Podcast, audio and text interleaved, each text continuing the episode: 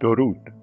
به قسمت هفتاد و هشتم از خوانش کتاب نگاهی به زندگی شاه خوش آمدید.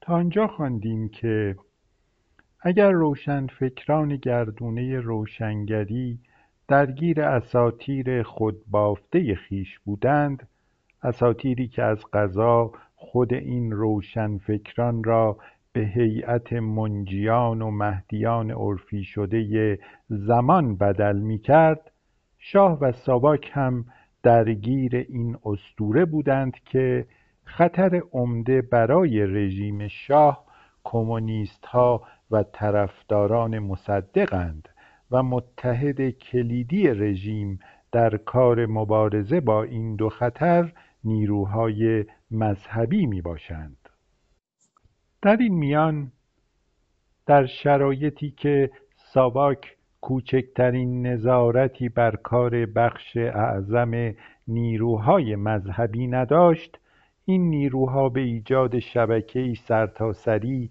و گوناگون و پرانعطاف برخاستند. حتی وقتی عناصر رادیکال مذهبی چون آیتالله خمینی به حصر یا تبعید دچار شد بخش اعظم شبکه حامیانشان بدون نگرانی از ساواک و گاه حتی با تکیه به حمایت آن به فعالیت خود ادامه می‌دادند. در سالهایی که هر مجله و نشریهای در ایران زیر تیغ سانسور ساواک قرار داشت تنها نشریاتی که از این قاعده مستثنا بودند مجلاتی بود که طرفداران آیتالله خمینی و شریعت مداری در قم منتشر می‌کردند. در حالی که مجلات روشنفکری حداکثر چند هزار خریدار داشت مجلات مذهبی قم هر کدام چندین ده هزار مشترک داشت. همزمان با چاپ کتاب پراهمیت در باب مرجعیت و قدرت دو تن از نویسندگان مقالات این مجموعه یعنی مهدی بازرگان و آیتالله محمود طالقانی در نامهای به مصدق اجازه خواستند که از جبهه ملی جدا شده و تشکیلات تازهای به نام نهضت آزادی برپا کنند. به غیر از سیاسیون آن زمان این نامه و تصمیم بازرگان و طالقانی به تأسیس این تشکیلات تازه توجه کسی را جلب نکرد. حدود هفده سال بعد وقتی همین نهضت آزادی و به طور مشخص مهدی بازرگان مسئول تشکیل اولین دولت بعد از انقلاب شد تاریخ این جنبش ناگهان اهمیت ویژهای یافت. مرگ آیتالله بروجردی نه تنها برای نیروهای مذهبی بلکه برای شاه هم در آن واحد دردسر و فرصتی مغتنم بود. رسم بود که هنگام مرگ مرجع تقلید پادشاه ایران به عنوان تنها رئیس یک کشور شیعه مسلک تلگراف تسلیتی به کسی که جانشین مرجع درگذشته به شمار می‌رفت ارسال کند. در واقع ارسال این تلگراف به نوعی به شاه ایران این فرصت را می‌داد که در تعیین جانشین مرجع فوت شده نقشی بازی کند. در زمان درگذشت آیتالله بروجردی چندین روحانی بلندپایه در ایران و عراق جانشین بالقوه آیتالله بودند. به علاوه از اوایل سده بیست گویا رقابتی دائمی و اغلب پشت پرده میان روحانیون نجف و قم پدیدار شده بود. برخی می‌گفتند قم و بعضی نجف را مرکز ثقل فکری و معنوی تشیع می‌دانستند و هر کدام هم بر گمان خود مصر بودند. شاه از طرفی نگران این بود که قم و مراجع تقلیدش به کانون قدرتی علیه او بدل خواهد شد و از طرفی دیگر انگار از دیرباز رغبتی تمام داشت که نجف را به کانون اصلی حوزه های علمی و مدارس تشیع بدل کند. بالاخره هم تصمیم گرفت که به آیت الله حکیم که در آن زمان در نجف بود تلگراف تسلیتی ارسال کند. شگفت اینکه فرزند همین آیت الله بود که سی سال بعد به یکی از ابزار مهم جمهوری اسلامی برای کسب نفوذ در میان شیعیان عراق بدل شد. در آن زمان کسانی چون آیت الله میلانی در مشهد و آیت الله گلپایگانی و آیت الله شریعت مداری در قم و نیز آیت الله خویی در نجف. همه شرایط لازم برای جانشینی آیت الله بروجردی را دارا بودند. اما واقعیت این بود که به رغم تصمیم و تلگراف شاه هیچکس نتوانست به جایگاه ویژه آیت الله بروجردی به عنوان مرجع تقلیدی که مورد وثوق همه حتی دیگر مراجع بود دسترسی پیدا کند. به علاوه آیت الله حکیم سوای اینکه به دور از ایران و در نجف زندگی می کرد از این مزیت هم برخوردار بود که به مکتبی در تشیع تعلق داشت که از دخالت مستقیم در سیاست پرهیز می کرد و به طریق اولا به آنچه بعدها در نوشته های آیت الله خمینی به عنوان نظریه ولی فقیه صورتبندی شده بود باور نداشت. او نیز مانند اکثریت قریب به اتفاق مراجع تقلید دیگر گمان داشت که حکومت اسلامی واقعی را تنها امام زمان که معصوم و از معاصی و معایب انسانی مبراست ایجاد می‌تواند کند و در دوران غیبت ولایت مراجع به مسائل شرعی و اخلاقی محدود است و ولایت سیاسی را شامل نمی شود حتی پیش از مرگ آیت الله بروجردی زمزمه هایی در باب تشیع سیاسی در محافل مذهبی رواج پیدا کرده بود. سوای طرفداران نواب صفوی و گروه های رادیکال سنتی در مشهد سوسیالیست های خداپرست رخ نموده و سودای ترکیب مارکس و محمد را در سر داشتند. در این فضا طبعا در ذهن شاه شخصیتی مانند آیت الله حکیم بی خطرتر جلوه می کرد شگفت این که مرگ آیت الله بروجردی حتی دولت آمریکا را هم به یک مخمسه سیاسی دچار کرد. در اسناد کاخ سفید می توان مشاهده کرد که آمریکا خبردار شده بود که دولت شوروی و انگلیس هر دو تلگراف تسلیتی در مورد مرگ بروجردی برای شاه ارسال خواهند کرد. حدس می‌زدند قاعدتا رئیس دولت یا شخصیتی همسنگ او چنین تلگرافی را امضا خواهد کرد.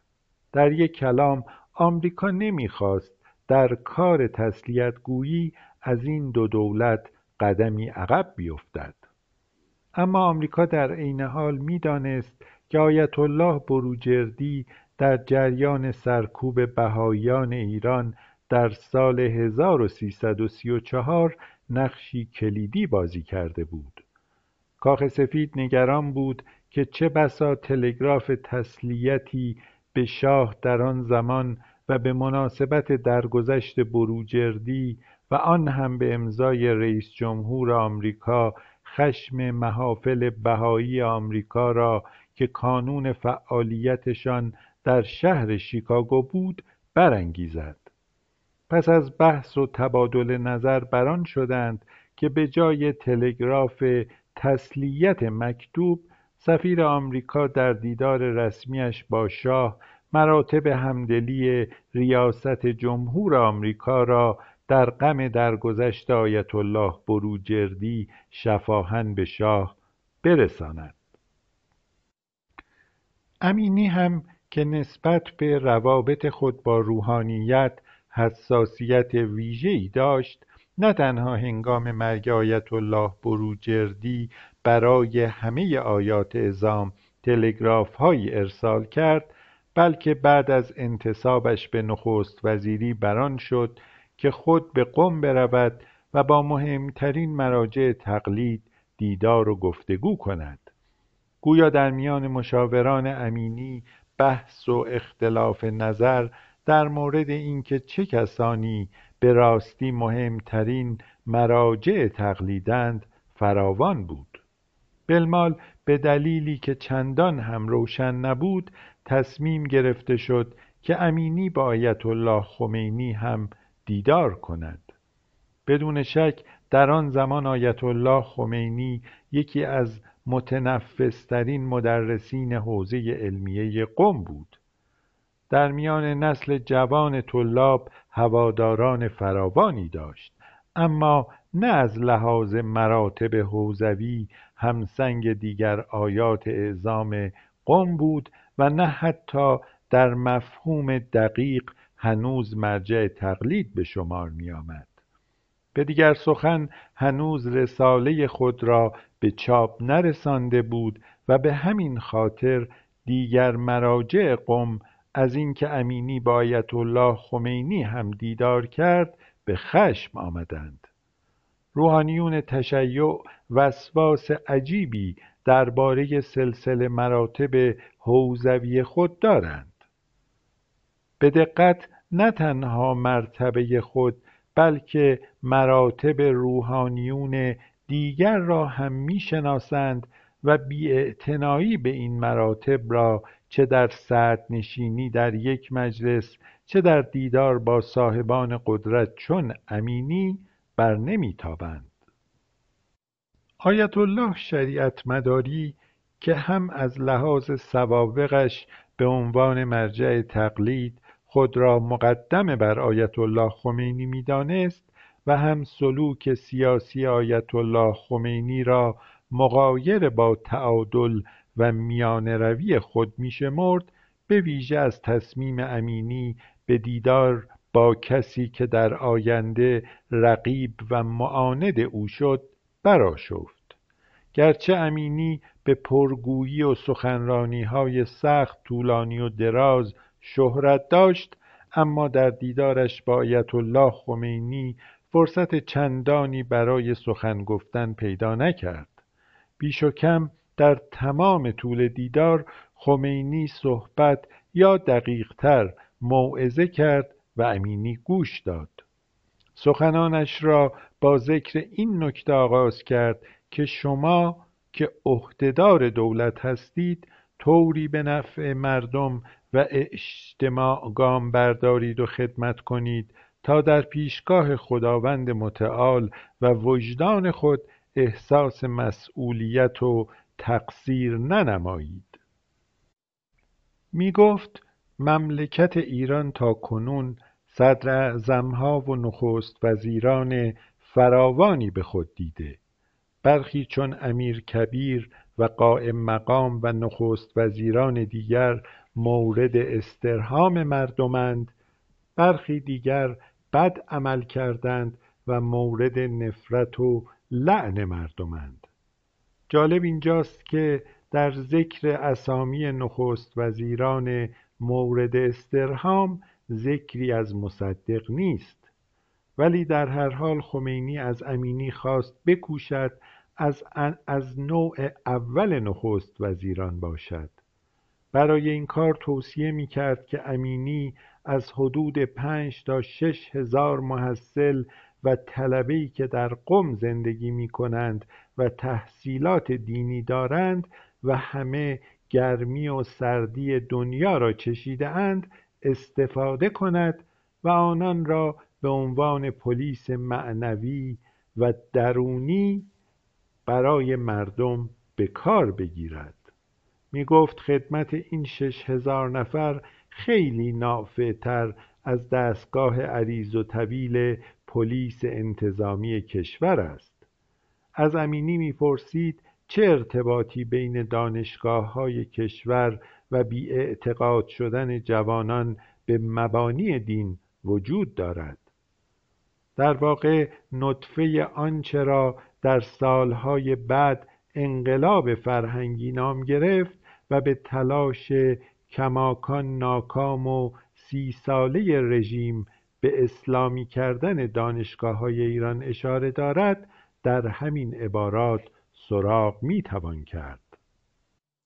آیت الله خمینی نگران بود که اکثر جوانانی که از های دولتی فارغ التحصیل می‌شوند اغلب به احکام اسلام و معتقدات مذهبی پایبند و علاقه کافی نشان نمی‌دهند.